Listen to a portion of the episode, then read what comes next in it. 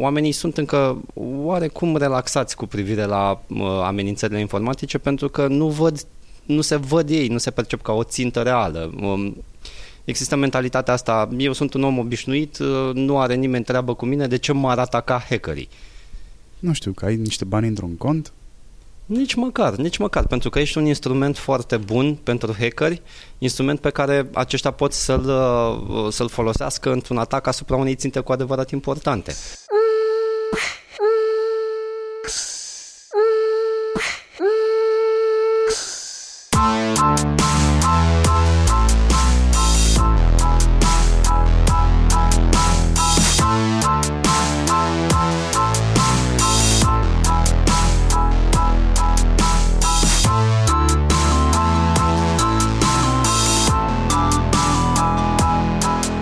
Salutare hurduchesterilor! Suntem la al doilea episod din uh, seria făcută în parteneriat cu Bitdefender, primul episod din seria asta, uh, cel cu Liviu Arsene, în care am povestit despre cybersecurity la modul general.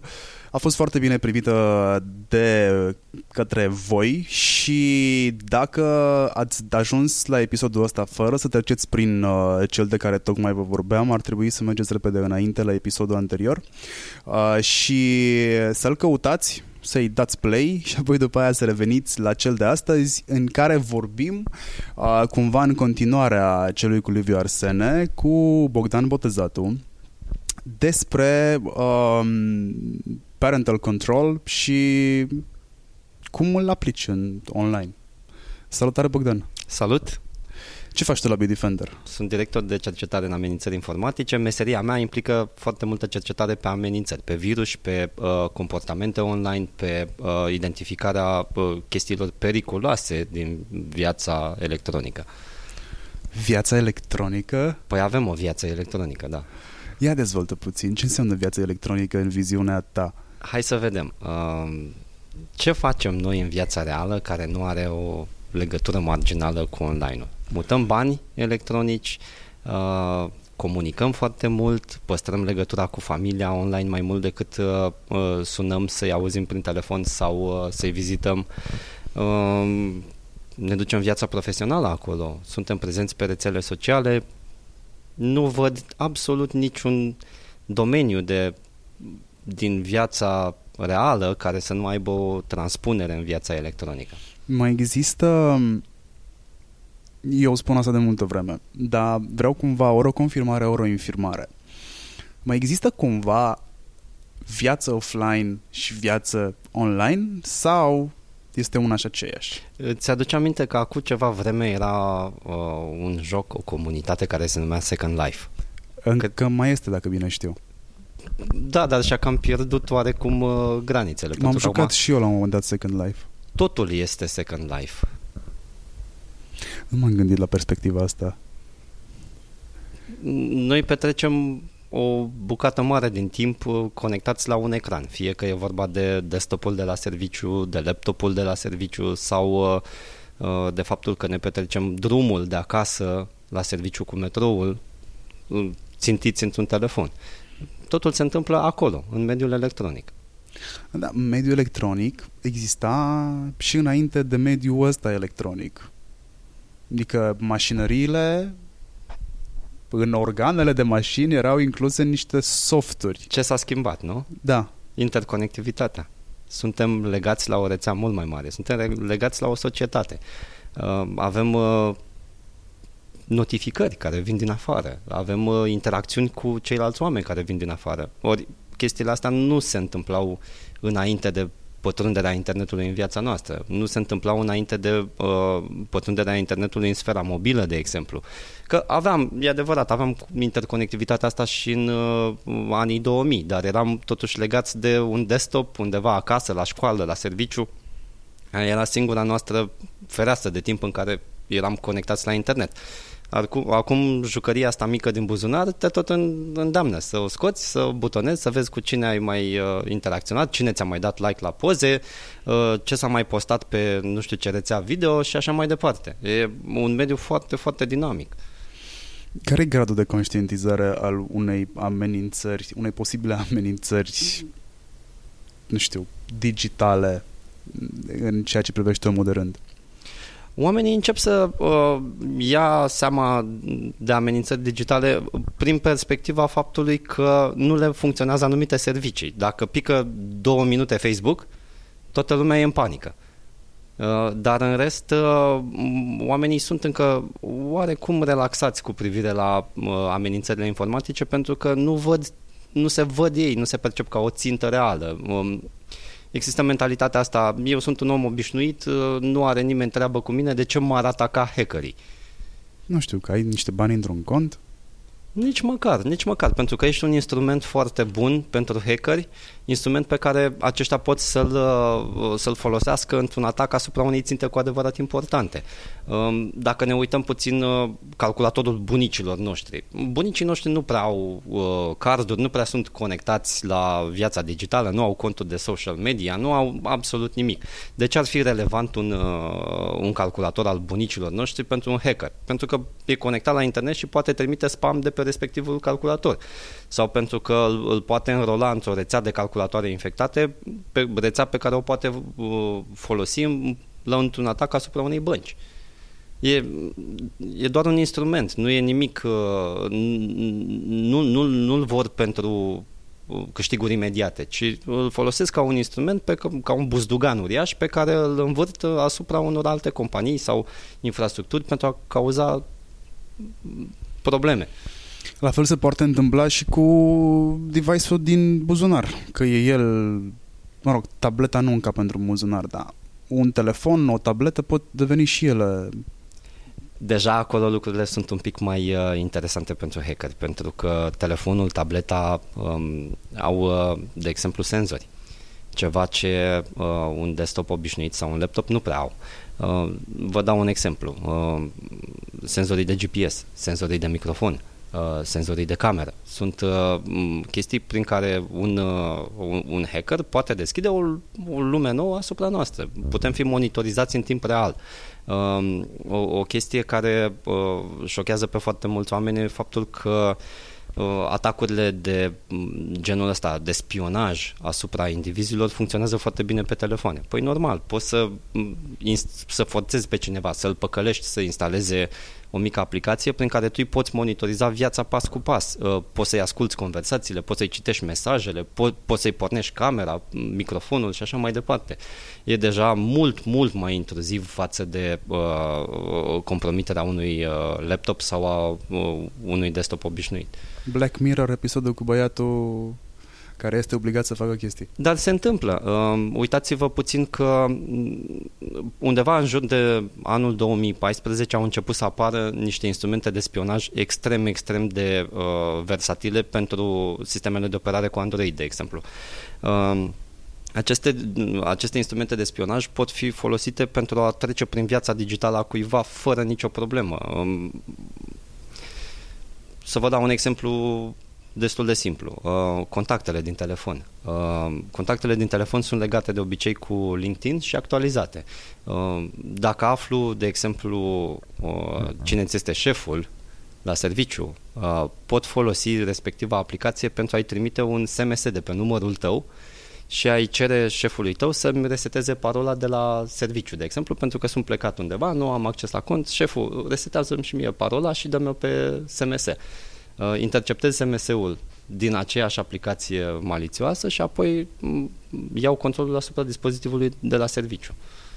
Lucrurile stau destul de dubios. Adică Black Mirror nu mai, uh, nu mai e o, o, o distopie de aia uh, sinistră, ci e, e pură realitate. Încă o chestie.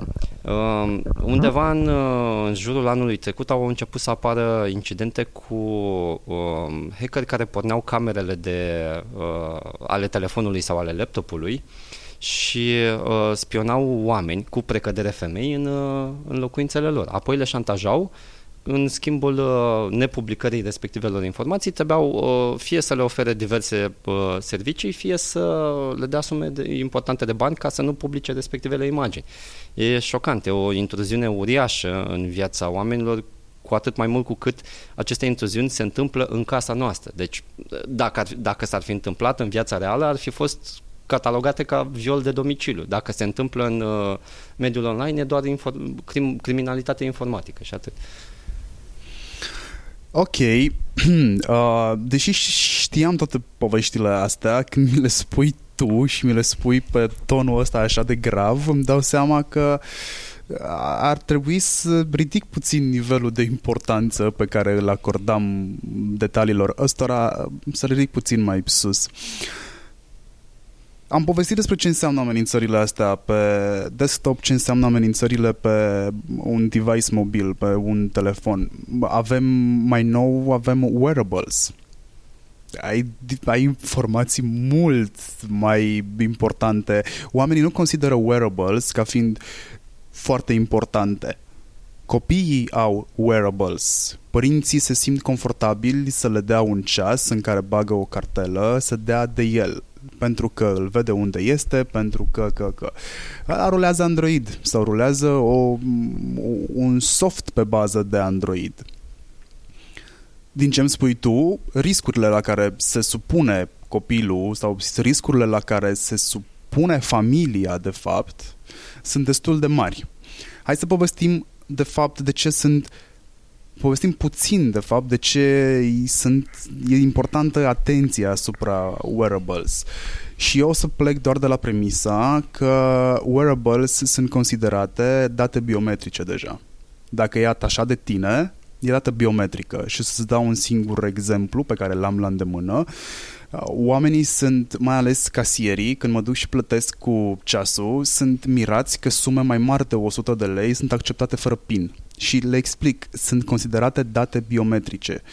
Și de fiecare dată când spun asta mă gândesc, God, dacă pierd ceasul și cineva dă de cod, m-am ars rău de tot datele mele de uh, uh, plăți. Plă, exceptăm plățile. Mi se pare mai sensibil decât o plată. Hai să, să ridic cine... eu mingea la fileu. Te rog. Uh, toate ceasurile au uh, un sistem de măsurare a pulsului. Aici am vrut să ajung. Aia e dată biometrică clară. Ales emoții să știu tot timpul să fiu conectat la ceasul tău și să știu când ți-a crescut pulsul, de ce ți-a crescut și să corelez asta cu ceea ce văd pe telefon pe care ți-l spionezi de altfel, ci e mai mult decât o mină de aur. Cât de greu e să ajungi într-un wearable? E greu? Depinde Majoritatea de, fac mirroring cu telefonul. Depinde de uh, firma de la care cumperi wearable, de exemplu. Uh, au fost uh, câteva scandaluri în Germania anul trecut uh, legate de uh, ceasurile uh, smart ale unor copii. Uh, practic, uh, părinții le încredințau uh, câte un ceas smart conectat la rețeaua celulară și Uh, puteau să-și monitorizeze, de exemplu, parcursul copilului la școală, uh, puteau să intre în legătură directă cu copilul atunci când exista o urgență sau, mă rog, când uh, părintele voia să dea de copil, îi suna ceasul și putea să vorbească la respectivul ceas și să asculte vocea părintelui ca și cum ar fi avut un telefon. Doar că aveau un ecran mai mic, ceea ce însemna că era mai puțină, mai, mai, erau mai puține șanse să intre copilul pe rețele sociale sau uh, în contact cu necunoscuții.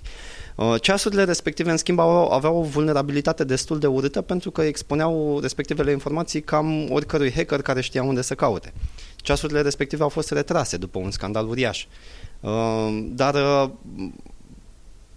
există circunstanțe diferite. Dacă îți cumperi uh, un ceas de la o companie care respectă uh, partea de securitate și privacy, sigur, e mai greu să, uh, să compromiți un astfel de ceas. Dacă îl Poți să spui și niște nume, nu avem problemă cu numele de companie. Aș vrea să nu dau, să nu dau nume pentru că ar, ar fi singling somebody out. Situația asta e e o problemă la nivel de industrie, nu e la un nivel Eu de mă brand. simt foarte safe cu Apple. Am dreptul să mă simt, adică am de ce să mă simt safe cu Apple? Da, da, dar uh, um, haideți să uh, atingem un pic componenta financiară. Uh, i-ați da un ceas uh, Apple copilului? Un copil uh, în mod natural o să se dea pe topogan la un moment dat cu ceasul respectiv. Deci s-ar putea să fie o investiție destul de scumpă de întreținut dacă vrei să fie și funcțional. Pentru că, na, în general, copiilor le dai uh, nu obiecte de, uh, cum să spunem, fashion, da? Bibelouri. Ci uh, îi, uh, îi dai uh, chestii care pot să treacă prin foarte multe cazne. Printr-o baie în piscină, prin... Uh, uh, printr-un șoc mecanic destul de uh, important. Ori chestiile astea se, se regăsesc în general în plaja de jos uh, din punct de vedere financiar și în mod inevitabil dispozitivele astea vor fi cu Android sau cu un sistem de operare proprietar, cumpărate de undeva, cine știe de unde, uh, cu un audit pe partea de securitate slab sau absolut inexistent. Deci dacă sunt autoritate publică și decid că pentru școlile de jurisdicția mea vreau să cumpăr ceasuri, fără să întreb pe nimeni,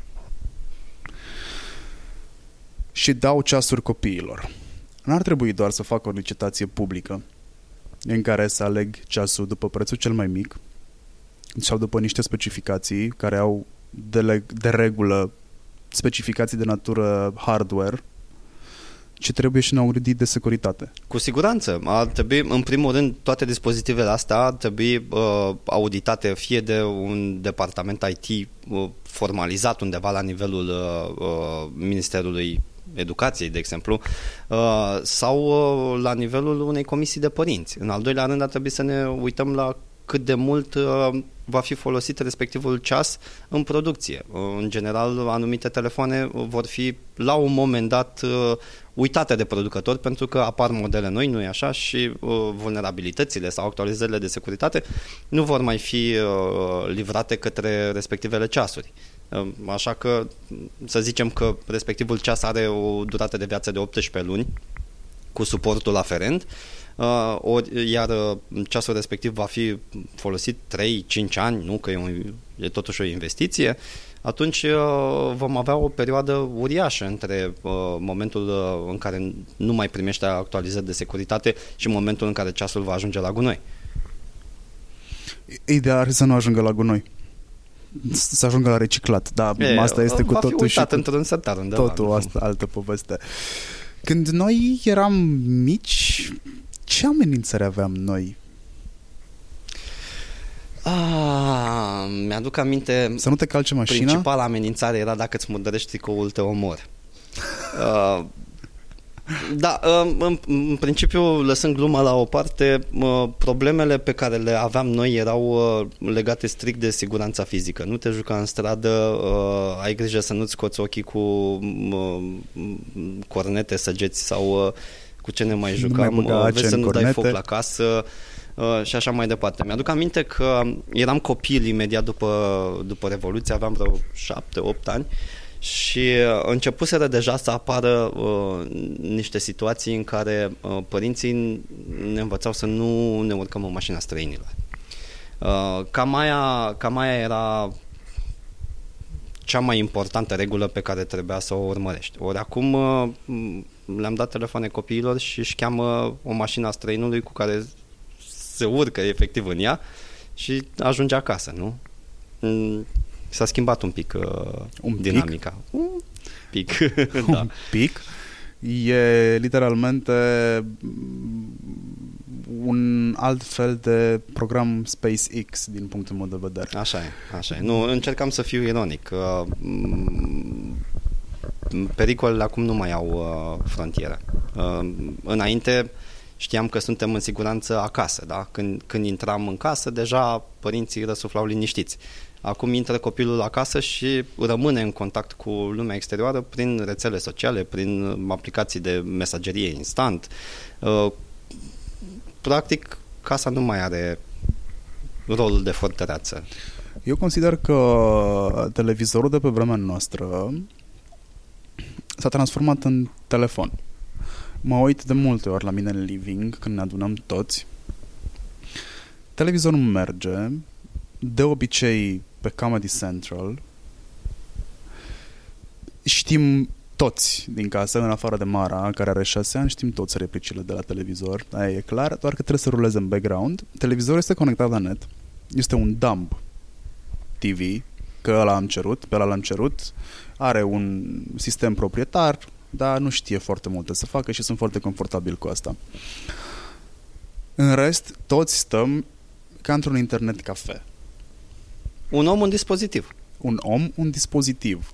Și dacă mă plictisesc de ce au la televizor, i-am spus HomePod-ului, i-am spus lui Siri să-mi pună niște muzică sau mai nou să-mi caute informații. Deci atât de mare a devenit nu neapărat lenea, ci interacțiunea cu uh, tehnologia, încât uh, știi, pun pauză la film și zic Siri, give me some information about nu știu ce, care are legătură fiecare, ori cu filmul, ori cu o situație care a fost inspirată, uh, după care a fost inspirat filmul respectiv.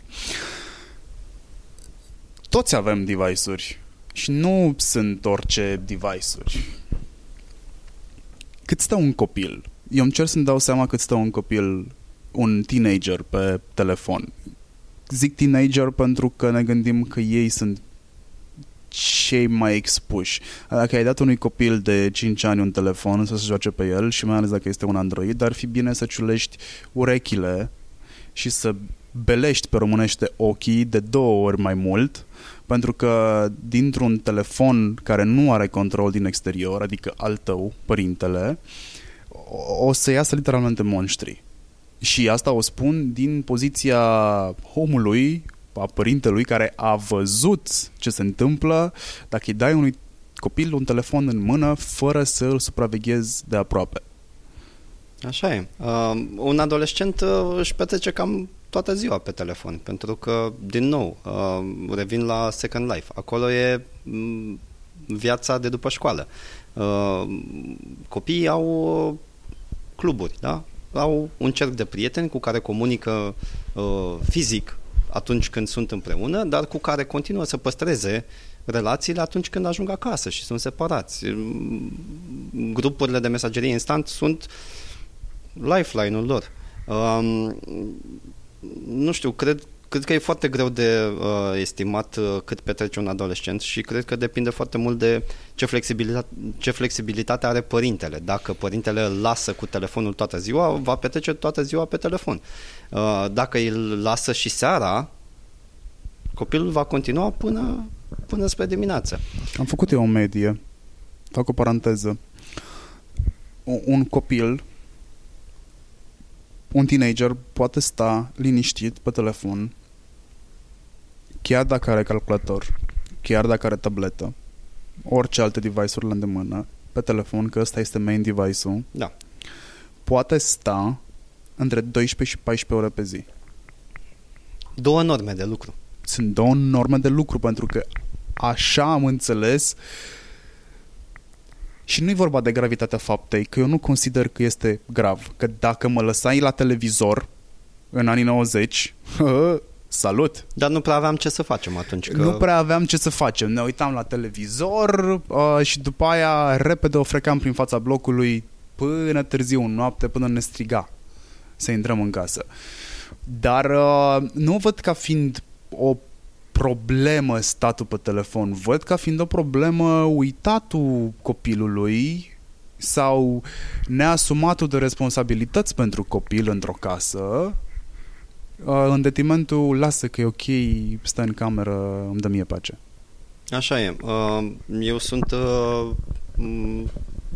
tatăl unui copil de patru ani și uneori lucrurile devin foarte solicitante pentru că uh, vii seara de la muncă, vrei să pregătești ceva de mâncare sau să te ocupi de, mă rog, sarcinile zilnice, iar copilul se împletucește printre picioare și atunci uh, e, e foarte comod să-l pui pe copil în fața televizorului sau să-i dai o tabletă și să-i spui ocupă-te două ore uh, singur aici și între timp eu îmi rezolv problemele.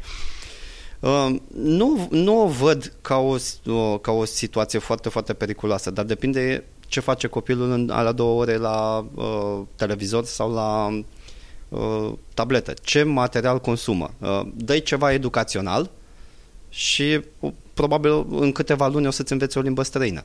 Uh, lasă-l de capul lui și din link în link o să ajungă la niște materiale destul de periculoase, pentru că nu e așa?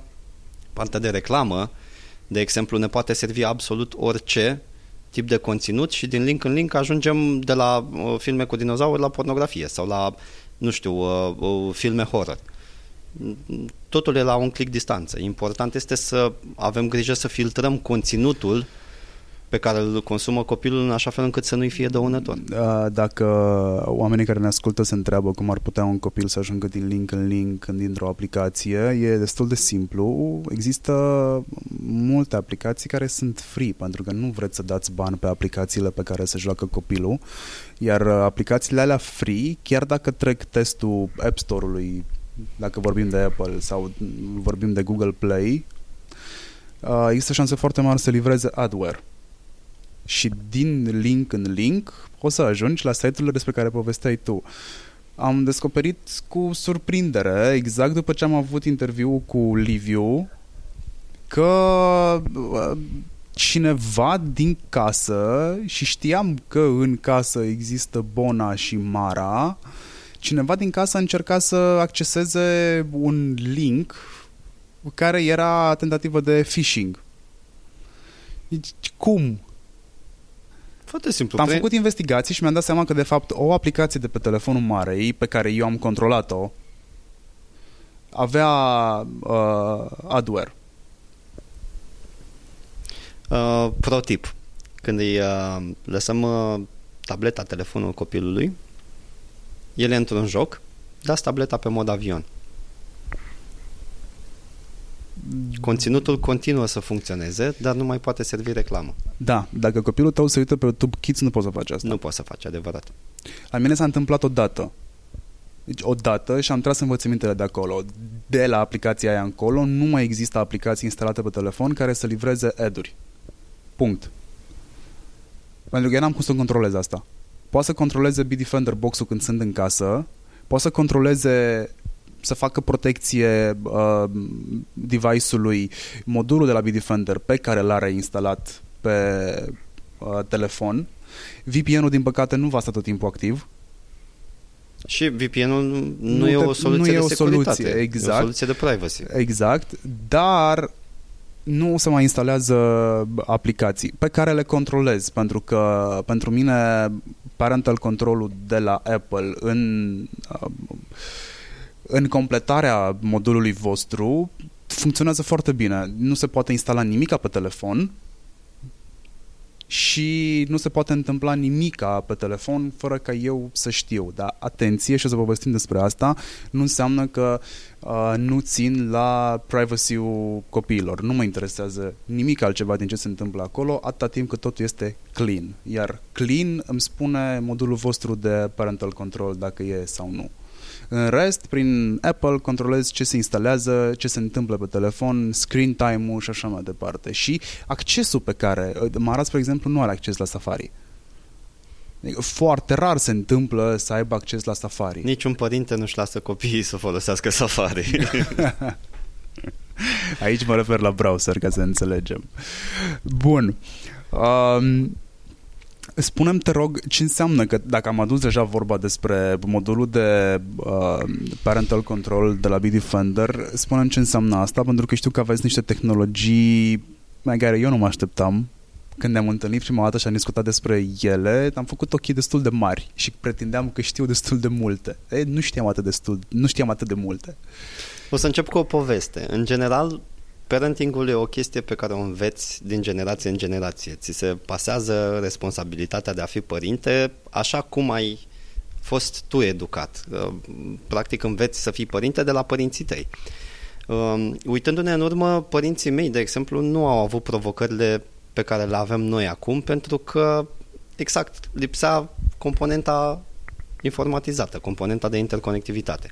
Uh, părinții mei n-au avut uh, uh, grija faptului că eu intru în discuții cu străini pe chaturi, n-au avut grija faptului că copil fiind aș fi putut accesa conținut inadecvat vârstei mele, nu au avut grija faptului că pot să învăț să fac bombe uitându-mă la un tutorial pe internet, pentru că nu e așa. Aveam noroc dacă mai exista curent electric în casă după ora 10. Ori noi ca și părinți am învățat de la părinții noștri să avem grijile astea basic uh, față de copii. Să, nu, să nu-i lași afară uh, după înserare, să... Mă rog, chestiile basic. Dar uh, noi am venit uh, cu cred că suntem prima generație care au uh, uh, problema interconectivității. M-am trezit într-o seară și copilul meu era uh, în camera de zi, uh, se uita la desene animate pe Home Assistant. Uh, cum, cum bați chestia asta? El nu avea acces la uh, telefon, uh, nu prea știe cum să uh, deschidă televizorul și să intre online pe el. Asta cu televizorul mi se pare foarte amuzantă. Nici Mara nu știe să intre pe... Știe doar să apese butonul de Netflix, să intre în contul ei de kids și cam atâta. Dar dacă o duc la ea în cameră și spun că trebuie să-și deschidă Apple TV-ul și să-i dea drumul la televizor, nu poate să facă chestia asta, nu poate să rețină pașii ăștia. Mă rog, e, e o chestie uluitoare, adică bravo celui care a făcut televizorul respectiv. uh, da, mă rog, uh, ideea este că uh, pe Home Assistant lucrurile funcționează la fel ca ca pe un tele- telefon obișnuit. Uh, două, trei clicuri la stânga, dreapta și aplicația de YouTube. Uh, da, cum, uh, cum ne batem cu chestia asta? E, uh, noi suntem o echipă de părinți care ne-am gândit foarte serios la uh, cum oferim uh, protecție pentru niște situații cu care noi ca și copii nu ne-am întâlnit. Uh, modulul de control parental pe care l-am dezvoltat la Bidefender e, e unul dintre cele mai complexe soluții de control parental de pe piață în momentul de față. L-am uh, proiectat nu numai cu siguranță în minte, ci și cu componenta de privacy pentru copil, pentru că mm, or, oricărui om este foarte ușor să asigure control parental uh, confiscând dispozitivul uh, copilului și Asta nu este mesaje. control parental. Asta nu este control parental și a priva copilul Percheziție de... parentală. Ce, e, da, e, nu, e, se confiscă, știi, anii 90 și asta se confiscă. Nu sunt de acord cu se confiscă și nu sunt de acord cu a pune sub uh, cheie device-ul pentru că, tot mi-ai spus, sunt soluții și pentru asta. Copiii sunt foarte inventivi, dar ajungem și acolo.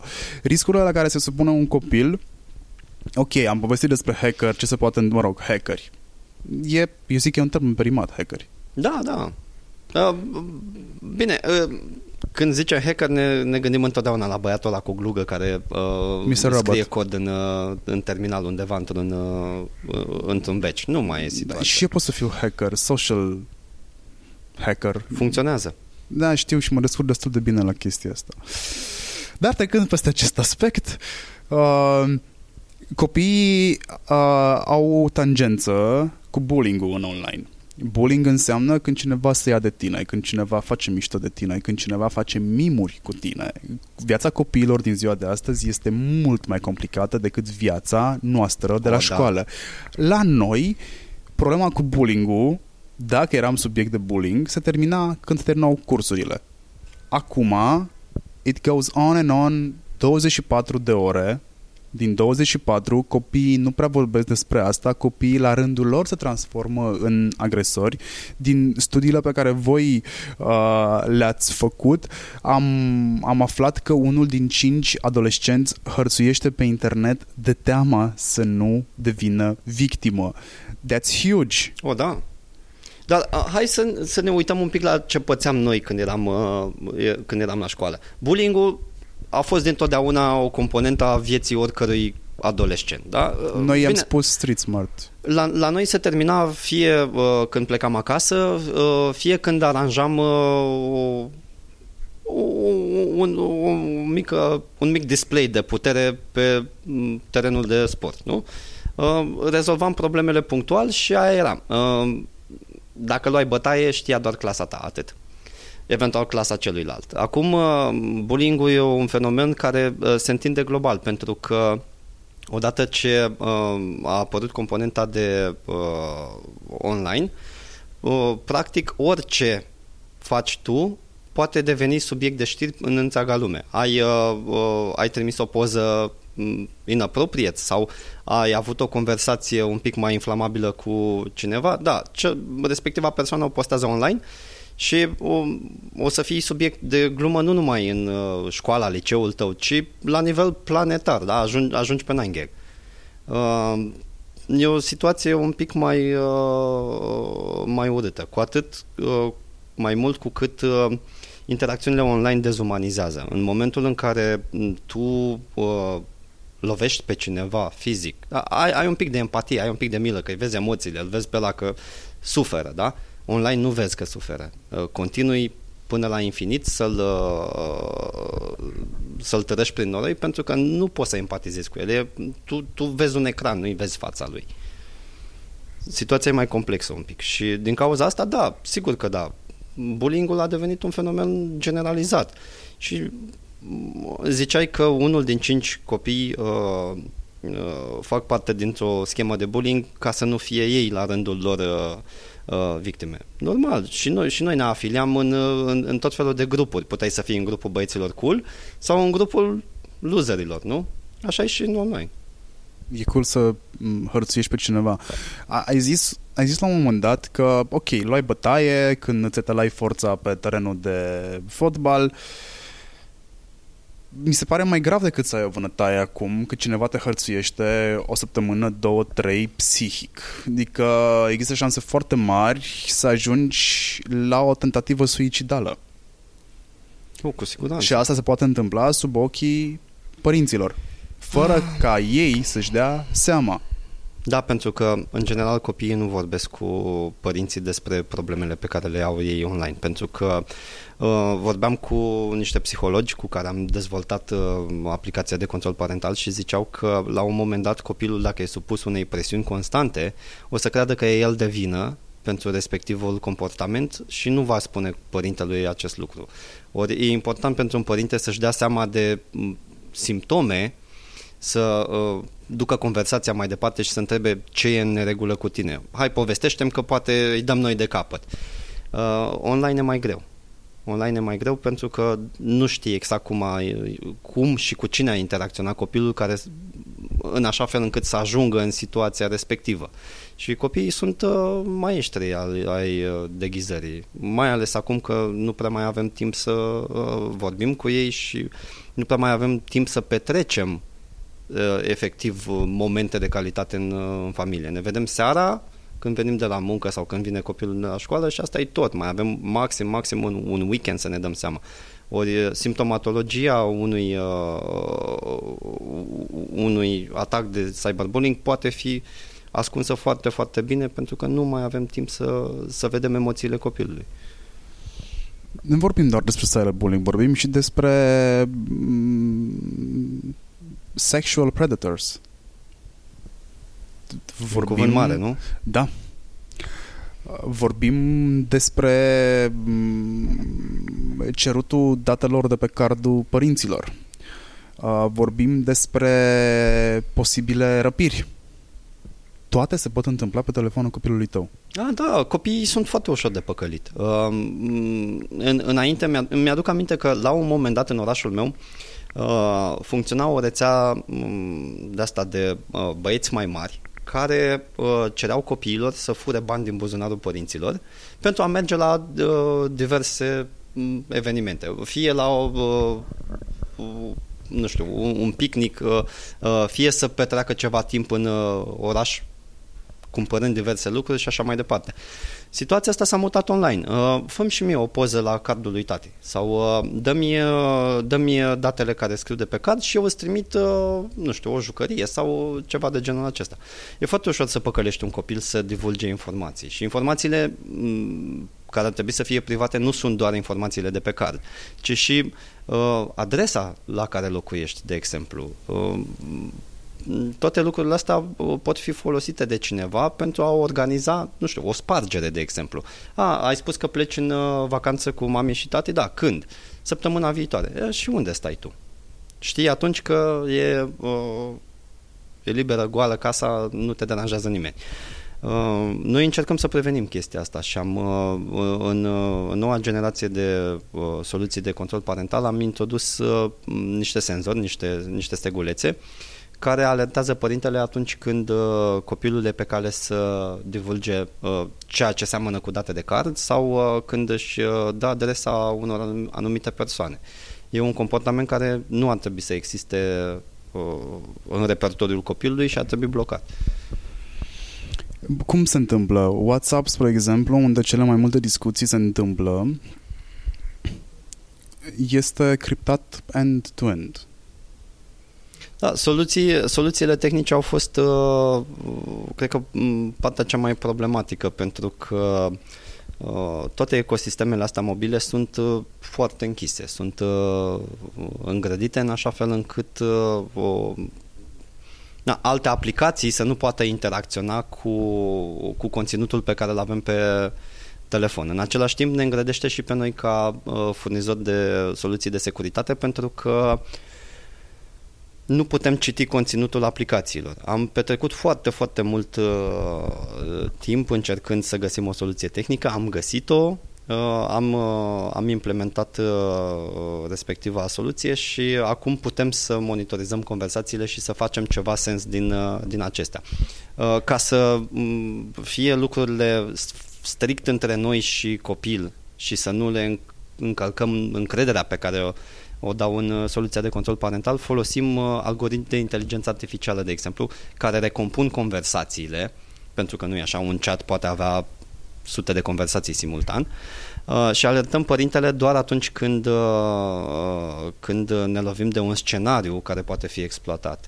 Uh, nu îi spunem părintelui, în schimb, ce s-a întâmplat acolo punctual, nu îi oferim acces la conversații, ci doar, îi dăm doar uh, indicii despre faptul că un copil uh, suferă sau că uh, se zbate cu o situație prin care n-ar trebui să treacă. Din, tot dintr-un studiu uh, observ că cyberbullying-ul se întâmplă în prezent foarte mult, foarte des pe Facebook, pe Facebook Messenger, pe Instagram am zis de WhatsApp, din același grup fac parte. Toate. Cum monitorizați Instagramul? La fel? Absolut la fel, da. Uh, ce a fost mai greu a fost să ne dăm seama că Instagram de fapt poate fi folosit ca un serviciu de chat. Pentru că nu mă așteptam ca generația tânără să folosească un serviciu de photo sharing ca pe un serviciu de chat. Uh, sunt sigur că mai sunt diverse alte servicii în lume cu scopuri diferite care sunt folosite ca aplicații de uh, instant messaging. Ori nu le putem controla pe toate. Și eu folosesc Instagram pentru conversații cu anumite persoane. Există un pattern pe care ți-l formezi. Eu știu foarte clar că unele persoane vorbesc doar pe WhatsApp nu pentru că mă simt eu mai confortabil acolo, ci pentru că se simt ele mai confortabile acolo, spre exemplu. Uh, pentru că țin foarte mult la intimitatea uh, vieții private, discuțiile se întâmplă în uh, SMS-uri. Există grup unde se întâmplă tot un SMS-uri. Mă simt mult mai safe să știu că se întâmplă totul prin fostul iMessage care se numește mesaje acum.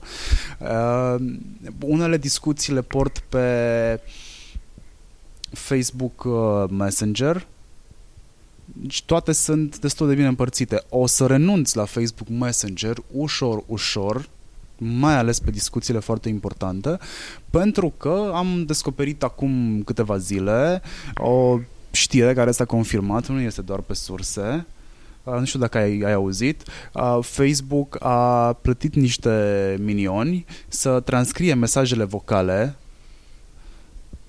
și după aia să trimită documentele pentru analiză. E o vorbă în industrie uh, la care nu m-aș fi așteptat. Dacă la care serviciul pe care îl consumi e gratuit, atunci tu ești produsul. E, da, asta știm. Mă rog, unii dintre noi știm asta, suntem conștienți. Nu m-aș fi așteptat să se ducă până într-acolo încât să transcrie mesajele. Toată lumea face lucrul acesta. Nu există niciun, niciun serviciu care să-ți ofere uh, capacități de conversație fără ca, într-un fel sau altul, să monetizeze pe ele și uh, conținutul respectiv va fi în mod normal monetizat prin reclamă. Ori ca să primești reclamă, uh, trebuie ca serviciul respectiv să știe exact ce conține conversația. Dar în ceea ce privește copiii, toate serviciile despre care povesteam au posibilitatea de a trimite până într-un minut de mesaj vocal.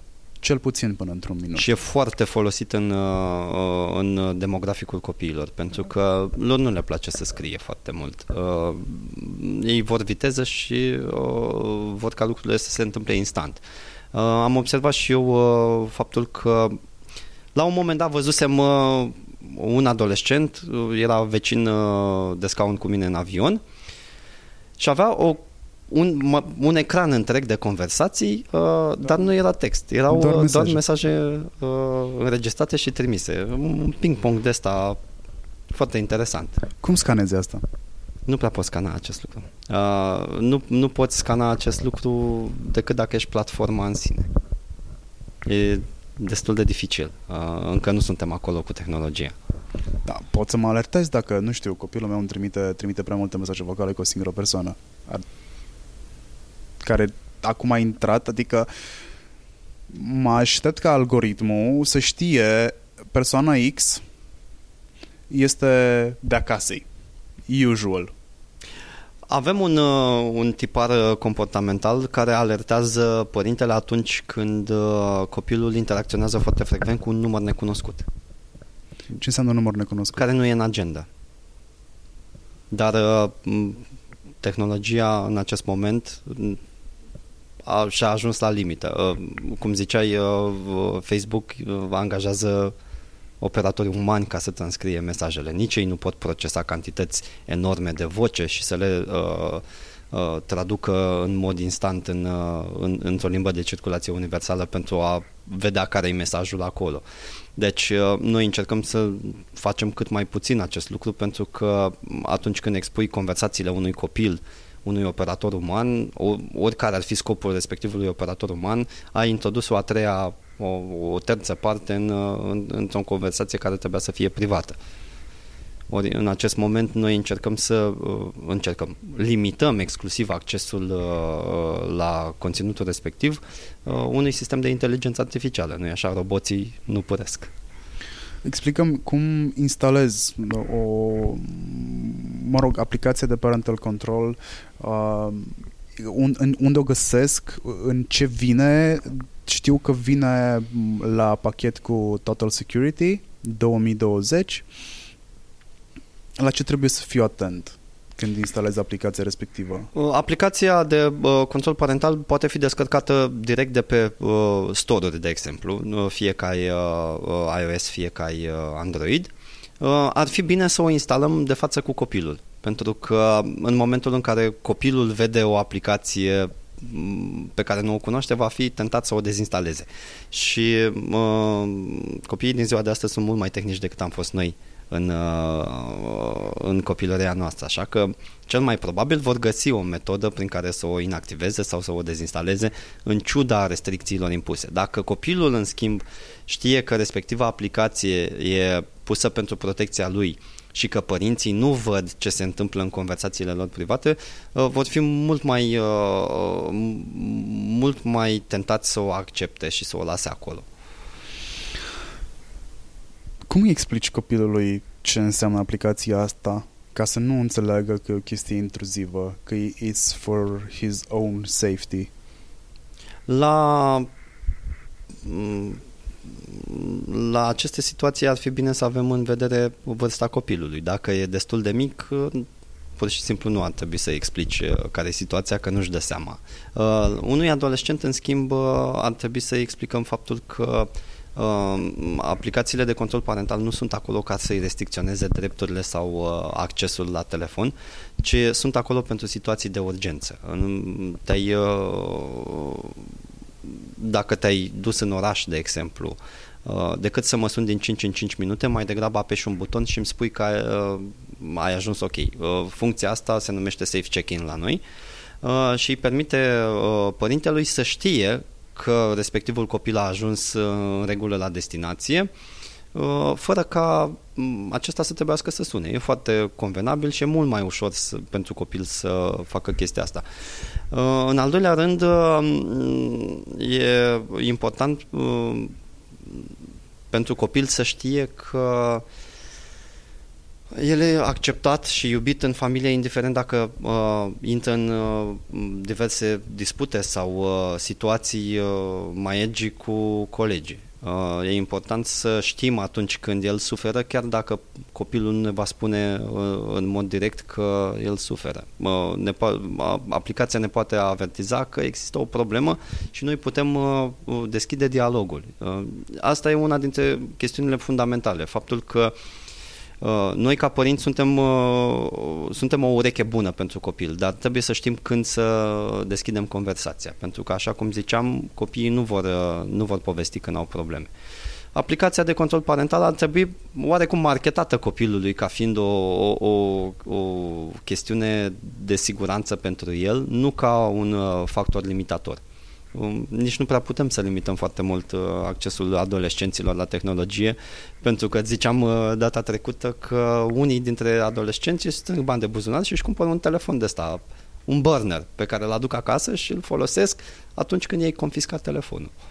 Burner înseamnă un telefon mult mai ieftin decât ce ai cumpărat tu, pe care atunci când le-ai confiscat pe ăla mult mai scump decât ăla pe care și l-a luat el, uh, celălalt intră în funcțiune, ce se numește burner, pentru că trage de el până o să crape.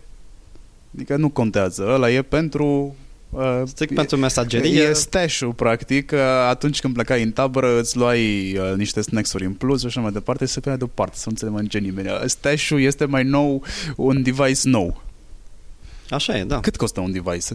Da, îl găsești Câteva în, de în coșul de reduceri la uh, orice supermarket. Deci ni, nici nu mai sunt puse pe rafturi acum. Uh, le găsești la grămadă în coșuri, te, te-ai dus, ți-ai luat unul, e ce ai nevoie. Uh, ceva care să, să-ți ofere uh, screen time și uh, acces la lumea reală. O, orice aplicație de instant messaging merge absolut pe orice cartof. Nu ai nevoie de un telefon foarte, foarte puternic. Uh, 300-400 de lei. That's the, eu cred că dacă ne chinuim găsim și la 200. A, cu siguranță. Pe OLX. Da. Fără probleme, nu... Uh, the fun part aici este că Defender Box te alertează când se conectează un device nou la rețea. Noi am observat uh, uh, situațiile uh, cu telefonul de rezervă în Statele Unite, de exemplu, când, uh, când aceleași uh, conturi ale copilului erau uh, dintr-o dată mutate pe un alt uh, telefon. Și uh, am, uh, am făcut uh, o solu- am făcut soluția de control parental să se extindă chiar și atunci când nu ai un agent. Um, prin agent înțeleg uh, efectiv aplicația de control parental pe care o instalăm de obicei pe telefonul copilului. Um, noi putem defini reguli în, uh, uh, prin Bitdefender Box în așa fel încât toate dispozitivele care sunt necunoscute să își piardă conexiunea la internet la o anumită oră din, din zi sau noapte în așa fel încât fiul meu să nu mai poată sta pe asistent, pentru că asistentul nu mai are conexiune la internet. Uh, același lucru și pe uh, dispozitivele uh, de rezervă. Practic atunci când conectezi un alt dispozitiv la rețea, Bitdefender Box trimite administratorului o notificare. Hei, un nou dispozitiv s-a conectat la rețeaua ta Wi-Fi. Um, vrei să îl gestionezi într-un fel sau vrei să-i blochezi accesul? Și pentru un simplu buton i-ai închis conexiunea dispozitivului și nu va putea comunica cu rețeaua Wi-Fi. Da, da, și ea um, cum îi spune, își ia o cartelă. E, foarte, e 5 de euro o cartelă cu net. Uh, da, uh, e adevărat, dar uh, cu o cartelă nu poți beneficia de internet nelimitat. La fel, probabil conexiunea pe care o ai acasă e mult mai slabă decât conexiunea pe care o ai prin Wi-Fi. Deci, Niște frustrări tot îi produci. O să vezi, o să vezi YouTube sacadat. Bine, noi discutăm aici ca și cum copiii noștri ar fi inamicii noștri. Nu sunt. Aici nu, păi- vorbim păi... situații ipotetice la care uh, trebuie să fii atent și nici dintre soluțiile pe care le dăm aici nu sunt 100% uh, nu știu, safe nu sunt safe, dar uh, nici uh, uh, nu sunt 100% safe pentru că în momentul în care copilul vrea să te păcălească, te păcălește. Uh, important este să, să conștientizăm faptul că o soluție de control parental nu este o soluție de uh, pedapsă, ci o soluție care ne extinde nouă vizibilitatea ca părinți într-o zonă pe care probabil o înțelegem mai puțin tu, eu, colegii mei suntem oameni tehnici, știm exact cum funcționează tehnologia. Um, o soluție de control parental ajută un, un individ care nu are treabă cu tehnologia, care poate face cu totul altceva for a living, uh, să, să, să gestioneze copilului acest aspect, uh, interacțiunea online.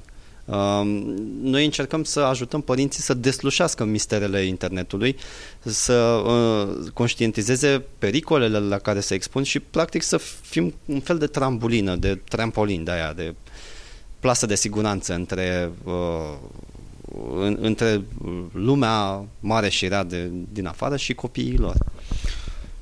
Bitdefender nu este, mă rog, soluția pe care voi o aveți pentru parental control este mai mult de prevenție din punctul meu de vedere. Îți oferă parental control, într-adevăr, că îți dă un oarecare grad de uh, control, dar este prevenție.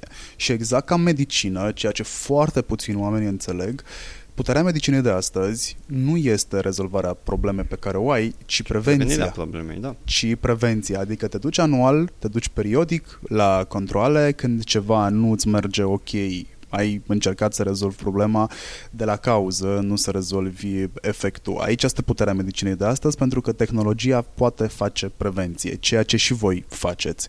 Și prima dată când am făcut cunoștință cu aplicația voastră, care mi-a venit la pachet cu Bitdefender Box, atunci am și aflat despre ea, am zis, bă, ok, da, sunt atâtea pe piață aplicații ce poate să-mi ofere asta în plus? Știi? Well, poate, pentru că e o diferență foarte mare dintre lucruri punctuale. Să-mi spui screen time-ul, adică dacă ești atent la copil în casă, știi foarte clar care este screen time-ul. Eu știu câte ore stă Mara pe telefon, știu câte ore stă Mar pe telefon și nu îi controlez. Am învățat obiceiurile lor suficient de mult încât știu cât stau și în mare parte ce conținut consumă. În momentul de față au aceleași obiceiuri. Uh, intervin în schimb uh, uh, factori care le poate altera aceste obiceiuri. De exemplu, uh, atunci când uh, Mara va intra în comunitate și va descoperi prieteni, va descoperi probabil mesageria instant, atunci vei Mara avea a cu descoperit-o de 2 ani mesageria instant. Mara a învățat Aole. să scrie folosind WhatsApp. Are uh, niște prietene puțin mai mari decât ea și a descoperit WhatsApp, poate că nu 2 ani, hai să zicem un an, dar Mara de un an de zile a învățat să scrie și să citească cumva forțată de împrejurări, pentru că prietenele ei, care erau deja în clasa întâia sau în clasa a doua, nu puteau să-i răspundă tot timpul la mesajele vocale pe care le trimitea pe WhatsApp și a fost cumva obligată de circunstanțe să învețe să tasteze. Factorul educațional al uh, da. tehnologiei. Da? Exact. Dar la mine în casă, la noi în casă, în familie, nu există restricții. Există în momentul în care eu uh, sau Roxana sesizăm că se stă prea mult pe telefon, automat trebuie să scoatem din joben o activitate. Pentru că în momentul în care am scos o activitate, copilul nu mai este interesat de da, telefon. Da, normal, bineînțeles. Bine, îi mai... Uh, Mara are o oră pe telefon pe zi, by default, dacă vrea să facă mai mult, eu am descoperit că telefonul poate fi o metodă de coerciție foarte bună, dar nu luându-l. Nu luându-l. Folosind metodele de parental control și ghiși ce? Dezinstalat-o și instalat-o aplicațiilor pot fi pedeapsă și reward în același timp și funcționează. Te apuci și ștergi în aplicații până când obiceiul pe care tu vrei să-l perpetuezi copilului se va întâmpla. Vrei să strângă masa? Îți faci curat în cameră plus exact. o oră la YouTube. Da. Sau da. îți pun înapoi nu știu ce aplicație. Și ștergi aplicațiile, eu am început să șterg, am făcut testul ăsta și a funcționat. Am șters aplicațiile pe care le considera inutile. Când a văzut că se îngroașă gluma, și se duce către YouTube, către WhatsApp, ceea ce o ardea foarte tare, a început să se gândească de două ori. Pe lângă faptul că are o oră la uh, telefon pe zi, dacă vrea mai mult de atâta, trebuie să ceară. Mara sunt convins că o să pună mai mult preț pe timp decât am pus noi când eram copii, pentru că Mara mai cere timp pentru, pentru Mara nu există altă monedă de schimb în momentul ăsta în afară de timp. Ea cere timp. Iar eu sau Roxana, pentru că suntem tutorii din aplicație, aici vorbesc despre uh, modul de parental control pe care mi-l oferă Apple. Platforma, da. Da, și uh, mi-apare pe ceas să-i dai mare timp pentru aplicația nu știu care, pentru că există doar două aplicații pe care le-am lăsat în panou de control să ruleze tot timpul. Mi-aduce aminte de filmul ăla In Time, cred că se numea, nu? Când oamenii cumpărau timp, da, da la viață. Da, da, da, da, da. Ei, uite, acolo am ajuns, știi? Și Mara cumpără timp și mai nou Mara cumpără timp, dar argumentându-și încerc să o fac să înțeleagă că uh, trebuie să facă niște lucruri pentru asta să primească timpul ăsta, să primească recompensa. Ce ai făcut? Ghiși ce? Nu prea mai este dezastru în cameră. Deci, deci telefonul ăsta pe care majoritatea părinților îl văd un bau-bau E de fapt un factor exact. de corectare. Exact. Mara poate să interacționeze cu HomePod-ul, cu Bitdefender. Uh, pardon, cu, suntem la Bitdefender, deci nu cu Bitdefender, cu, uh, cu Siri a venit uh, uh, sora Roxanei care stă în state, a stat la noi o perioadă și Mara a început să fie foarte interesată de engleză. A învățat niște cuvinte în engleză pe care le leagă și te trezești că Siri uh, îi pune nu știu ce piese de le ei pe care nu, le vrea. Indiscutabil, tehnologia are, are un rol educațional al copilului în, în viața copilului extrem de important. Um, unde vreau să ajung... Cred că niciun copil nu conte, niciun părinte nu contestă acest lucru. Unde vreau să ajung este că nu doar telefonul, tableta, laptopul sunt problemele sau sunt device-urile asupra cărora părinții ar trebui să-și aplece urechea. Din ce în ce mai multe device-uri. Nu prea mai găsești device-uri care să nu se conecteze la net. Cred că în momentul în care le-ai introdus în ecosistemul de acasă, ar trebui să explici copilului la ce folosește, cum se folosește și de ce să fie atent când îl folosește și cum îl folosește. Că dacă nu ai o soluție care să monitorizeze traficul in and out, ai o problemă destul de mare în momentul ăla. Adică tele- televizorul se conectează la net. Uh, mai nou frigiderele se conectează la net ca să-și facă singure diagnosticare. Uh, foarte puțini părinți înțeleg că parolele de pe spatele routerului trebuie schimbate. Sunt niște parole dintr-o Biblie a parolelor care poate să ruleze, pe care se poate rula, că e un pattern, un script care să decripteze rețeaua respectivă. Odată intrat în uh, în sistem, știi, uite, îmi dau seama că de fapt problema nu ar fi că nu ar fi neapărat sau singura problemă nu ar fi că copilul dă detalii de genul fă poză la cardul părinților. Dăm parola de pe router. Dăm parola de pe router, fără să mai îmbat capul cu, cu ea, știi? Explică copilului care sunt implicațiile. Am fost surprins să aflu că Mark ne-a plecat în tabără uitase parola de la VPN, n-am vrut să conecteze. Zis, eu nu mă conectez la nimica până nu-mi dai parola de, de la VPN. Da, e, un, e un obicei pe care îl înveți acasă dacă are cine să ți le explice. Uh, tot, toți ne ne învățăm copiii cum să traverseze corect strada, cum să se asigure în stânga și în dreapta, dar vezi e tu, mult nu, mai mult. nu toată lumea știe, de exemplu, să instaleze copilului o soluție de VPN, cu atât mai puțin cum să-i uh, uh, ofere partea asta comportamentală copilului, cum să-l învețe cultura securității informatice. Cultura securității informatice e, e bună asta, o să rețin și o să mai folosesc de aici încolo. Uh, nu are cum să existe într-un, într-o societate care a sărit pârleazul de câte ori a avut ocazia și s-a trezit cu uita mai tehnologia care poate lansa niște rachete în mână. Îți cumperi telefon de 1000 de euro pe care stai pe Facebook, WhatsApp și din când în când mai faci surfing pe YouTube și mai citești mail-uri. That's so wrong. Din telefonul ăla poate face mult mai mult de atât. Învață să-l folosești. Dacă tu ești primul care învață să-l folosească, vei ști ce să explici copilului, vei înțelege ce face copilul ăla online, pentru că totul pleacă de acolo. Iar a nu, repet, a nu da acces copilului la device-uri e greșit. Copilul devine outcast, devine un... Nu se poate integra în uh, societatea, în exact. micul lui ecosistem, pentru că e singurul care nu știe uh, ce face jocul respectiv, uh, nu știe cum să folosească un telefon. Nu, e, e fundamental greșit. Uh, copilul trebuie expus la tehnologie pentru că tehnologia este o parte vitală a vieții lui. Uh, cum ziceam, Second Life. Nu poți să-l, nu poți să-l uh, privezi de uh, dreptul lui de a interacționa cu tehnologia. Cea, noi nici nu ne-am propus chestia asta, ne-am propus uh, să facem oarecum uh, mai ușoară munca părintelui uh, atunci când vine vorba de filtrarea de conținut, de, uh, de prinderea de obiceiuri bune, uh, de partea de, uh, nu știu, monitorizarea vieții online a copilului în așa fel încât să, să nu ajungă în situații periculoase.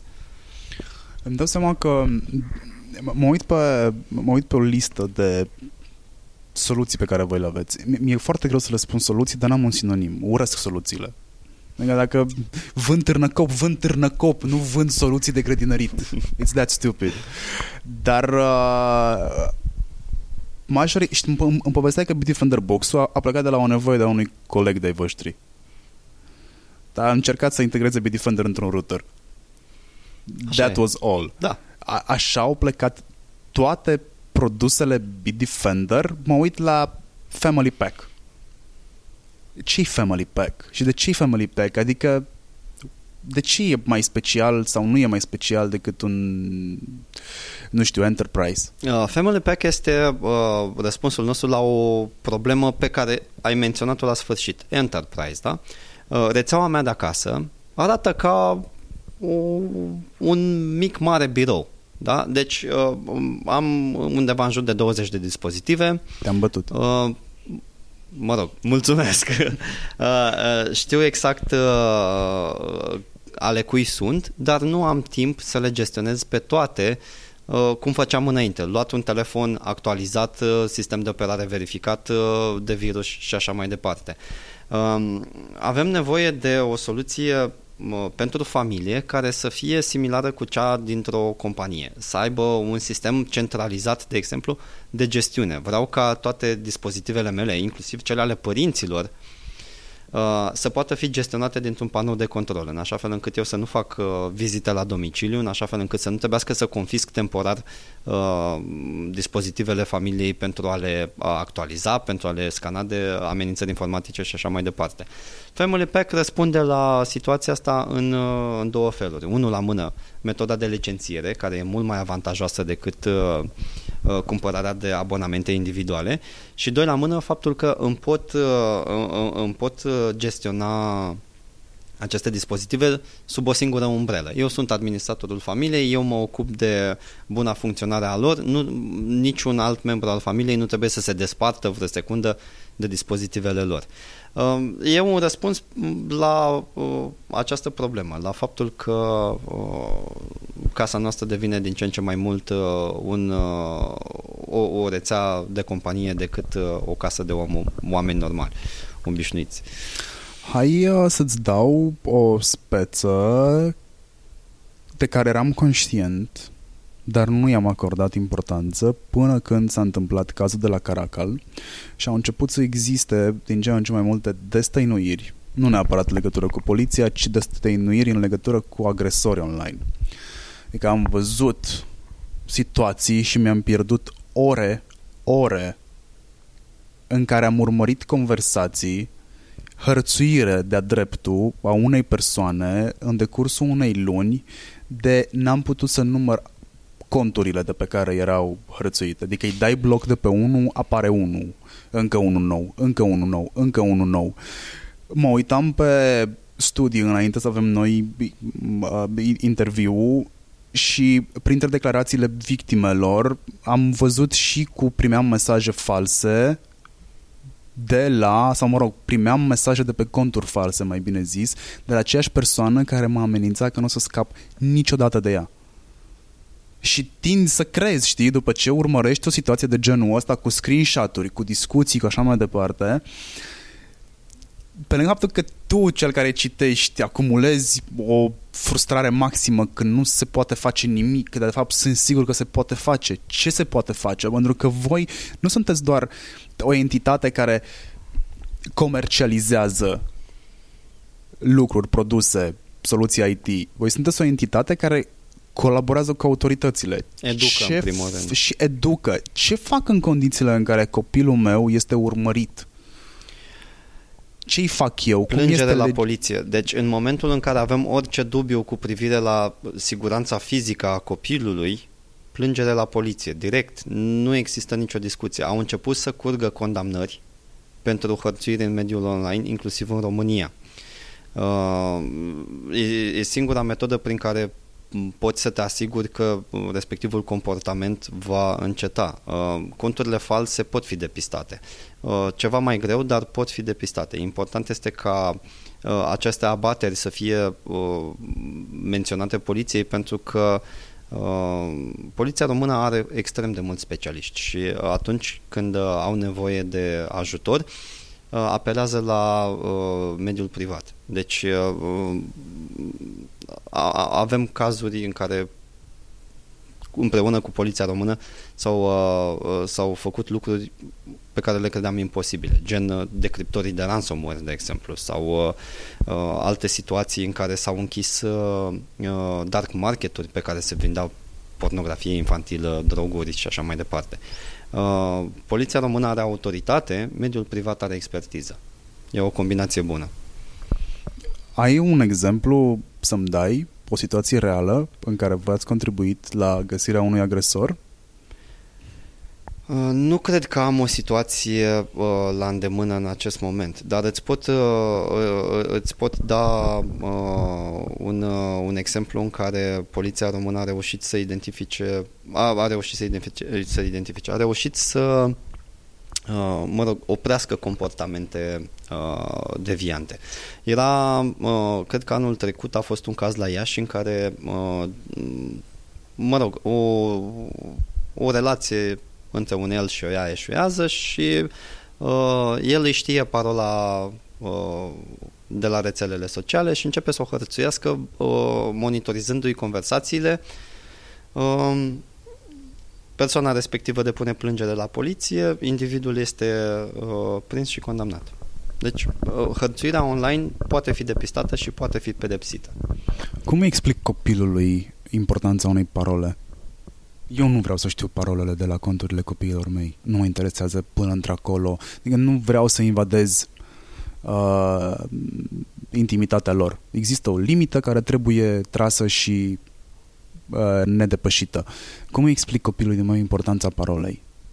Pentru că n-aș vrea să folosească aceeași parolă pe toate conturile. Cum îi explic că, din punctul meu de vedere, parola este similară CNP-ului. A, e cam dificil să explici unui copil. E, e mai ușor să explici unui adolescent, pentru că un adolescent are deja chestii private la care ține. Când spunem copii, în mare parte discuția noastră s-a concentrat pe adolescenți. A, pentru și mine atunci... copile, copilul meu. Da. Uh, eu mă concentrez, am concentrat cumva discuția am, între, nu știu, 5-6 ani când copilul începe să devină conștient de tehnologie până atunci se uită la DAC TV în mare parte și la desene, dar devine conștient de tehnologie uh, și am ajuns la teenagers, știi? Și a, problema noastră o să devină din ce, mă rog, problema. Cele mai multe lucruri se întâmplă acolo. Așa e. Uh, cred că ar trebui, uh, partea cu parola ar trebui explicată din perspectiva a ce vehiculează respectivul copil pe conturi. Ai uh, conversații, de exemplu, cu prietenii tăi foarte buni, cu prietenii tăi buni și cu necunoscuți. Nu ai vrea ca discuțiile cu prietenii tăi foarte buni să fie cunoscute de prietenii tăi buni. Din acest motiv ar trebui să îți setezi o parolă destul de bună încât să nu, să nu riști să-ți compromită cineva contul. Uh, există un trend în, uh, uh, între adolescenți. Uh, faptul că m, la un moment dat descoperă uh, importanța conversațiilor pe care ceilalți uh, le poartă pe telefon și întotdeauna vor încerca să uh, reseteze parole uh, să-și spargă unul altuia conturile sau să-și instaleze spyware pe telefoane. Uh, își instalează aceste aplicații uh, sau uh, uh, își sparg conturile unul altuia tocmai pentru că sunt foarte curioși despre ce se întâmplă în uh, conul ăla de umbră, uh, cum interacționează adolescenții uh, cu ceilalți prieteni. Și uh, dacă se sizează importanța conversațiilor respective, uh, vor fi mult, mult mai ușor de uh, îndrumat către cum să-și securizeze conturile. Nu-ți lăsa niciodată telefonul deblocat pe bancă, pentru că riști să-ți instaleze ceva. Uh, setează-ți parole suficient de puternice încât uh, XYZ să nu ți le poată ghici. Uh, ai grijă pe ce link dai că s-ar putea ca XYZ să-ți trimită o pagină de phishing și să-ți uh, ia parola de la clientul de mesagerie instant și așa mai departe. Deci există o sămânță de uh, conștientizare între adolescenți cu privire la pericolele online. Trebuie doar uh, ghidați către partea de bune practici. Cum să, cum să combată respectivele comportamente și cum să fie atenți să nu cadă în capcană.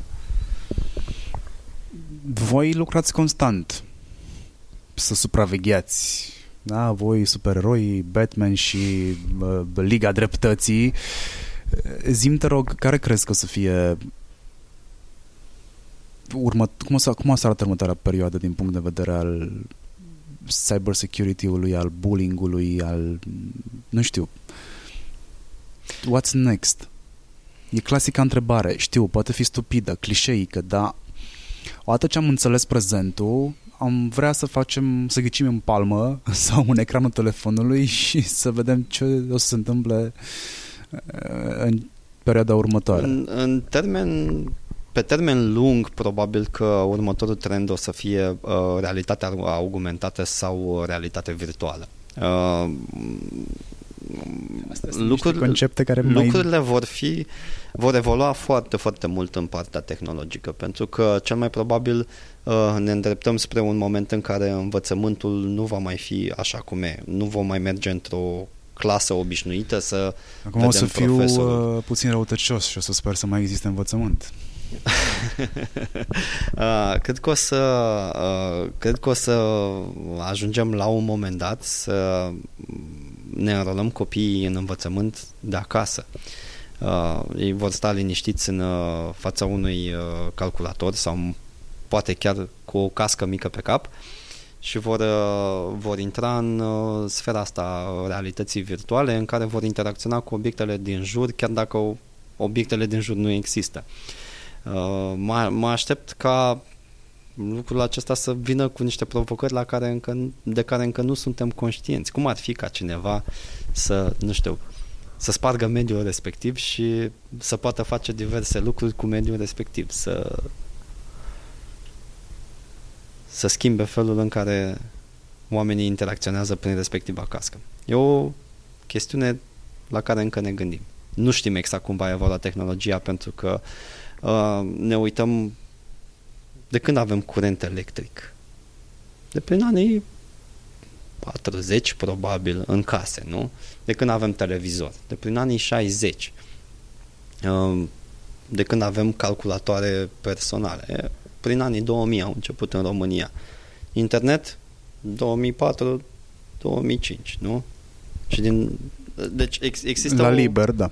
O, o, o situație în care uh, tehnologia progresează la, la un nivel fabulos, adică uh, din 2007 până acum sunt 12 ani, nu? În 12 ani societatea s-a schimbat fenomenal, odată cu introducerea telefonului mobil, lucrurile au luat-o la vale rău de tot, nu?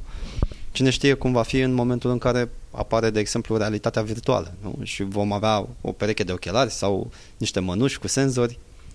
Greu de prezis. Um, cred că poți să înțelegi ce se întâmple în proximitatea ta. Când zic proximitate mă refer atât la familie cât și prieteni. În momentul în care device-ul sau tehnologia ajunge pe piață și te întrebi ok, la ce se poate folosi asta? Am învățat patternul ăsta de a gândi în momentul în care a apărut Apple Watch. Ok, ce poți face cu asta? Și din aproape în aproape, într-o discuție cu un prieten în care încercam să explic cum funcționează un wearable, mi-am dat seama că e the next big thing pentru medicină. Adică it was so close și am început să caut informații despre revelația mea, n-am prea găsit-o pe niciunde. De vreo doi ani început să se vorbească despre asta, că medicul meu ar putea să prim... dacă merge cardul de sănătate, medicul meu ar putea să primească în timp real uh, pulsul meu, ar putea să primească în timp real uh, detalii despre fluxul sangvin și așa mai departe. Există în acest moment câteva, uh, câteva dispozitive medicale implantabile. Unul la mână, pacemaker, de exemplu. Da care sunt controlate de la distanță și ajustate în funcție de starea pacientului. Doi la mână pompe de insulină, care la fel sunt conectate de la distanță și medicul poate doza insulină pacientului fără ca acesta să se oprească, să facă o injecție, mă rog, chestii care i-ar tulbura foarte mult uh, uh, viața. Uh, era Știm cazul, candidați, asta vrei să-mi spui? Era, era cazul respectiv în care, cred că era Dick Cheney, uh, care uh, înainte să candideze la Senat, uh, s-a gândit să-și scoată uh, pacemaker-ul conectat la internet și să-l înlocuiască cu unul clasic de frică ca un contracandidat să nu-i administreze un șoc mortal de la distanță. E uh, hacking into somebody's life începe să, să aibă o, cu tot o altă nuanță. Uh, în acest moment, echipamentele medicale care îți asigură uh, siguranța fizică ar putea fi controlate de la distanță de un atacator. Dar să uităm despre chestia asta. Există alte dispozitive la fel de importante care deja sunt acolo. Uh, termostaturi, uh, încuietori uh, smart, care uh, senzori de fum și așa mai departe. Care îți învață comportamentul. Exact. Și chestii care pot fi controlate de la distanță. Nu? Cum ar fi ca cineva să-ți poată descuia ușa pentru o simplă apăsare de taste.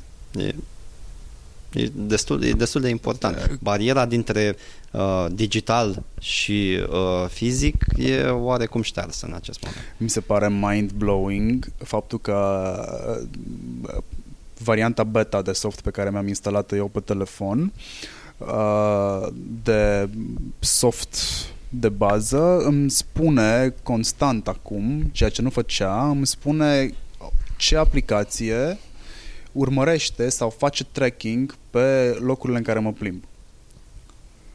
Periodic îmi dă aplicația X te-a monitorizat de 100 de ori în ultima săptămână. Ești ok cu asta? Vrei să continue? Hell no!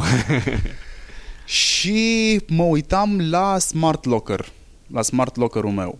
Și care trebuie să știe tot timpul unde sunt să știe dacă sunt eu, dacă e cineva din familie, dacă nu. Dacă cineva reușește să-mi intre în sistem, știe exact unde sunt și cât timp are să golească casa. Așa e. Și, interesant, nu? Da, e interesant, dar n-am conștientizat-o până în momentul în care a început să-mi arate pe display. Vezi că smart locker-ul tău te-a urmărit în ultima săptămână, știai unde ai fost în 86 de locuri. Instinctiv am vrut să zic oprește-l. Pe care mi-am dat seama, da, nu. Are nevoie de funcționalitate. Are nevoie de funcționalitate pentru că trebuie să mă recunoască. Să știe de unde vin, unde sunt, dacă sunt eu sau nu. La fel se întâmplă și în mai nou în aplicațiile bancare. Fintech-ul se bazează pe geolocație. Bineînțeles, o să pentru că e o metodă de securitate. Exact, Dacă ești în altă locație decât cardul tău, clar că nu ești tu acolo, nu?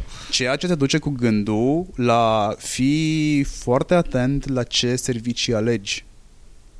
Alegi serviciile care sunt foarte ieftine sau alegi serviciile care sunt rezonabile nu doar din punct de vedere al prețului, ci și al securității la care te supui, pentru că, mă rog, al riscului de securitate la care te supui, pentru că, practic, tu îți înmânezi companiei tot ce ai tu mai de preț pe segmentul ăla din viață. Eu înmânez Revolut. Comportamentul meu. Odată comportamentul și doi, inclusiv finanțele, știi? Dacă mi-am pierdut cardul și cardul meu, nu știu, e la o distanță de 2 km de mine, cel care va încerca să scoată bani din bancomat da. nu va reuși să facă chestia asta. Dar ce se întâmplă, de exemplu, când înmânăm informațiile la unei aplicații uh, care se gândește la un moment dat să monetizeze informațiile respective? Pentru că nu e așa, information cum s-a întâmplat, is power, nu? Uh, cum s-a întâmplat cu MyFitnessPal. Ah. Când a fost cumpărată de Under Armour, deja n-a mai fost o aplicație simpatică în care îți băgai datele despre bă, greutatea despre ta, greutatea ta da, și așa sigur. mai departe. Um, cine ar fi potențialul cumpărător pentru chestia asta? O firmă de asigurări. Eu a, a, aș miza pe faptul că informațiile astea despre sănătatea noastră, despre ce suntem noi, pleacă la un asigurator. Da? Da. Vrei să-ți faci o asigurare de viață? Uh, Păi uh, n-ai fă- nu-ți faci numărul de pași pe zi. Uh, Dar se lucrează la să asta. dăm mai scump. Da, Se lucrează la asta. China are, de exemplu, pe lângă uh, social credit scores și așa mai departe, are și componenta aceasta. Uh, în momentul în care vrei să-ți faci o asigurare de sănătate, îți instalezi o aplicație care îți monitorizează cât de dinamic ești tu sau cât de sedentar ești. Și în funcție de chestia asta, îți fluctuează prima de asigurare în sus sau în jos. Da, Dar uh, nu întotdeauna noi ne-am, uh, ne-am dat acordul pentru chestia asta. Cum ar fi ca uh, prima noastră de, a, de asigurare de sănătate să fluctueze în funcție de informațiile pe care uh, aplicația de fitness pe care ne-am instalat-o acum ceva vreme să ne ofere despre noi. hai să mergem mai departe.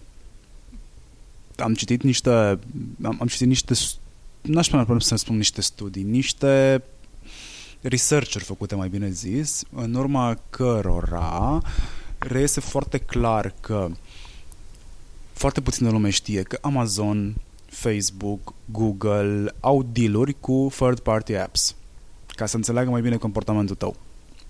Aia înseamnă că Facebook poate să aibă un partener cu un parteneriat strict, uite, exact cu MyFitnessPal. Și cumpără informații de la ei. Exact. Cumpără informații o dată la 3 luni de zile sau o dată la o dată foarte bine stabilită recurentă. MyFitnessPal dă către Facebook datele respective. Tu nu știi chestia asta. Parcă nu mi s-a părut dubioasă povestea până când am citit negru pe alb că există aplicații care monitorizează menstruația și care periodic trimit date către Google, către Facebook, către Amazon fără să te anunțe. Vezi că Facebook știe dacă ți-a venit sau nu luna asta. Angajatorul tău știe dacă ești gravidă. Da. Da, e problema. Deci, uh, hai că am ridicat-o frumos la fileu și am zis că da, nu contează neapărat ca prețul ăla pe care tu îl plătești pentru serviciu. Vreți, nu vreți, tot o să ajungeți să cumpărați servicii online. Pentru că nu o să se mai poată altfel. E greu. Ceea ce mă duce cu gândul la uh, momentul ăla că uh, probabil aplicațiile te cunosc pe tine mai bine decât te cunoști tu pe tine. Uh, fusese cazul cu Target în care uh, mă rog, aplicația uh, lor uh, îi recomanda unei, uh, uh, unei tinere uh, produse pentru bebeluși. Uh, respectiv aplicație știa că uh, doamna urmează să nască înainte ca doamna să știe că e însărcinată. Dar am, am săpat puțin mai mult după informația asta pentru că inițial mi s-a părut mit. E adevărată, dar știi cum funcționa? De fapt, au uh, senzori, mă rog, au senzori, monitorizează Beacon-uri, rafturile. da, la rafturi. Uh, beacon-urile și e o chestie foarte simplă, de fapt, inginerește vorbind. În momentul în care o femeie este însărcinată, devine foarte sensibilă la stimuli din exterior. Și fata respectivă devenise foarte sensibilă la mirosuri puternice și începuse să schimbe raftul de la care își cumpăra produsele de îngrijire corporală obișnuită și l-a schimbat la unul unde produsele nu aveau un miros puternic. Extrem de subtil de altfel. Da. Nimeni n-ar fi perceput chestia asta. Tehnologia Inginerește o o percep- chestie foarte simplă, știi care e traiectoria, păi de acolo, acolo, uh, dar uh, din câte știu sau din câte mi-amintesc, sistemul ăsta de monitorizare a fost interzis în state. Deci după povestea cu Target, a fost interzis în, în state. Adică pf, intruziunea este maximă, că eu mă duc la raft ca marketer și mă uit să văd ce obicei au oamenii, asta e altă poveste, știi? Dar să mă duc până într-acolo, bine, ideea ultimei noastre părți din discuție este că e ok ca în momentul în care ați instalat, ați instalat o aplicație să vă uitați la review-uri. Aplicațiile care sunt dubioase de obicei nu sunt întreținute la capitolul Customer Service și review-urile care sunt primite în App Store, în Google Play sunt pe bune. Dacă găsiți unul, două care vi se par dubioase, mai dați un search pe net dacă neapărat vreți aplicația aia și convingeți-vă că trebuie sau că nu trebuie instalată. Dacă instalați o aplicație care vi se pare oricum safe, te duci simplu în settings, în orice telefon ai avea cu orice sistem de operare, te duci în settings și vezi ce permisiuni are aplicația respectivă. Bine, acum o să povestim și putem povesti despre faptul că nu este 100% sigur. Sau că există un rău necesar. Sau ai că- o aplicație cu un comportament ușor dubios, dar de care tu ai nevoie. E să luăm un motor de căutare, o rețea socială mare. Uite, eu pentru Android folosesc DuckDuckGo. M-am documentat, zic eu, suficient de bine asupra DuckDuckGo și folosesc uh, Chrome doar când am nevoie. Când și e în rest, musai. ce browser folosești? DuckDuckGo, ăsta îl folosesc. Ah, ca browser, nu ca, Ca motor browser. de căutare. Uh, Și ca motor de căutare, să știi, pe ăsta îl folosesc uh, mai nou. Am observat că am început să-l folosesc de când am observat că este inclus în uh, în studiile de search. Bă, e pe locul 3. Și am zis, ok, înseamnă că dă niște informații relevante și spre surprinderea mea le dă. Și aseară căutam o informație uh, și am, am observat că s-a adăugat în aplicație o bifă dacă sunt ok să arate țara în care sunt sau nu. Știi? Că e- primul rezultat pe care mi l-a dat a fost undeva din UK. Ceva e greșit, m-am uitat să văd dacă VPN-ul e activ, nu era activ. Zic, ce Anon- e? anonimiza și da, țara, anonimizat și rețeaua. Bogdan, îți mulțumesc foarte mult.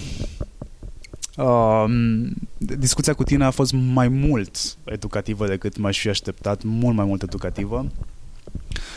Dacă cineva are întrebări, cum dă de tine? Pentru că știu că ești uh, băiatul bun fără capă, da. Uneori pot și capă. uneori porți și capă. Îmi povesteai la un moment dat că ai fost în niște situații în care nu te-ai simțit foarte confortabil nici măcar pe stradă. Ah. Da, ești un băiat foarte bun. Ești, uh, uh, ți-am zis eu, din Liga Dreptății.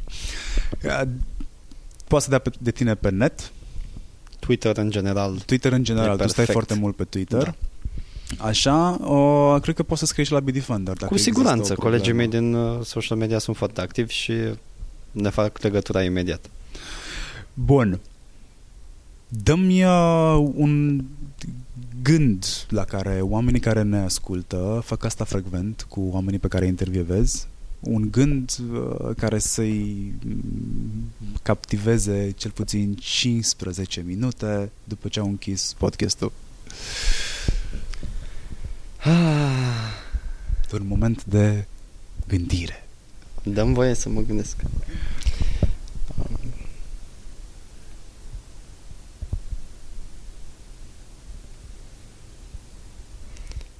O să vă zic o poantă, nu un gând. Ok. Uh,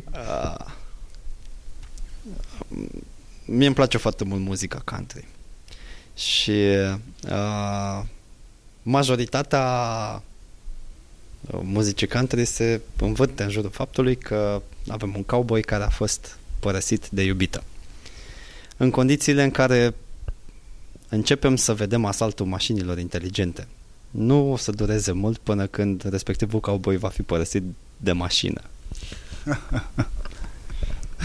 Ok, să vă gândesc la asta. M- Mă gândeam deja la niște Tesla, mă gândeam la... Dar și mașina mea care e dumb, e tot deșteaptă, că se conectează la Bluetooth și atunci Bluetooth-ul își așa toate informațiile de la... Telefonul e poarta ei de scăpare către lumea mare. Exact, exact, exact. Îți mulțumesc foarte mult încă o dată. Informațiile pe care mi le-ai dat despre parental control, despre ceea ce se întâmplă online și noi nu prea conștientizăm ca părinți. Uh, pf, ce să zic, asta a fost. Asta a fost episodul al doilea din parteneriatul cu uh, Bitdefender. Cu siguranță vă este de foarte mare folos. Dați-l mai departe, dați-l mai departe în grupurile de părinți, în grupurile de la grădiniță, în grupurile de la școală. Uh, să afle toată lumea de fapt ce înseamnă viața copiilor în momentul ăsta, care nu mai sunt cu cheia la gât și nici nu mai stau în fața blocului și nici nu-i mai scot din cameră. Uh, ce se întâmplă pe ecranele lor, dacă aveți întrebări pentru mine în comentarii, dacă ascultați pe Apple Podcast, Spotify sau oriunde altundeva unde se poate apăsa butonul de subscribe și să dați steluțe și comentarii, faceți-o tag-uri în social media, totul este permis. Mersi, ne auzim, salut!